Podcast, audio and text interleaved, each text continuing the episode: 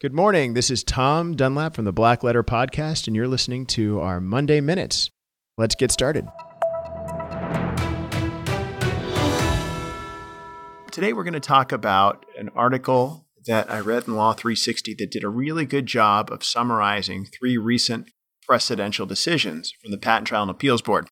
Sounds unexciting if you're a patent owner or patent involved, or if you're defending against an infringement case these are really important things to know about. And really, since it's the Monday Morning Minute and it's got to be short, the overall takeaway is that the board has a lot of discretion now to deny hearing on hearing a case, a PTAB case, if one, there's prior art that had previously been submitted to the board, or if two, somebody has uh, is making an argument about prior art that the examiner at the USPTO previously considered, and they're not making a statement showing why the examiner erred in considering it incorrectly.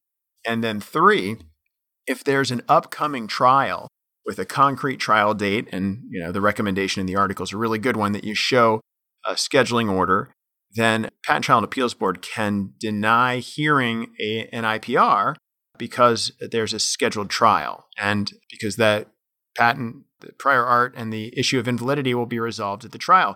So, three really big things. Highly recommend you read the entire, more detailed and more technical article at Law 360. Thanks for joining me on this Monday Morning Minute. Stay safe.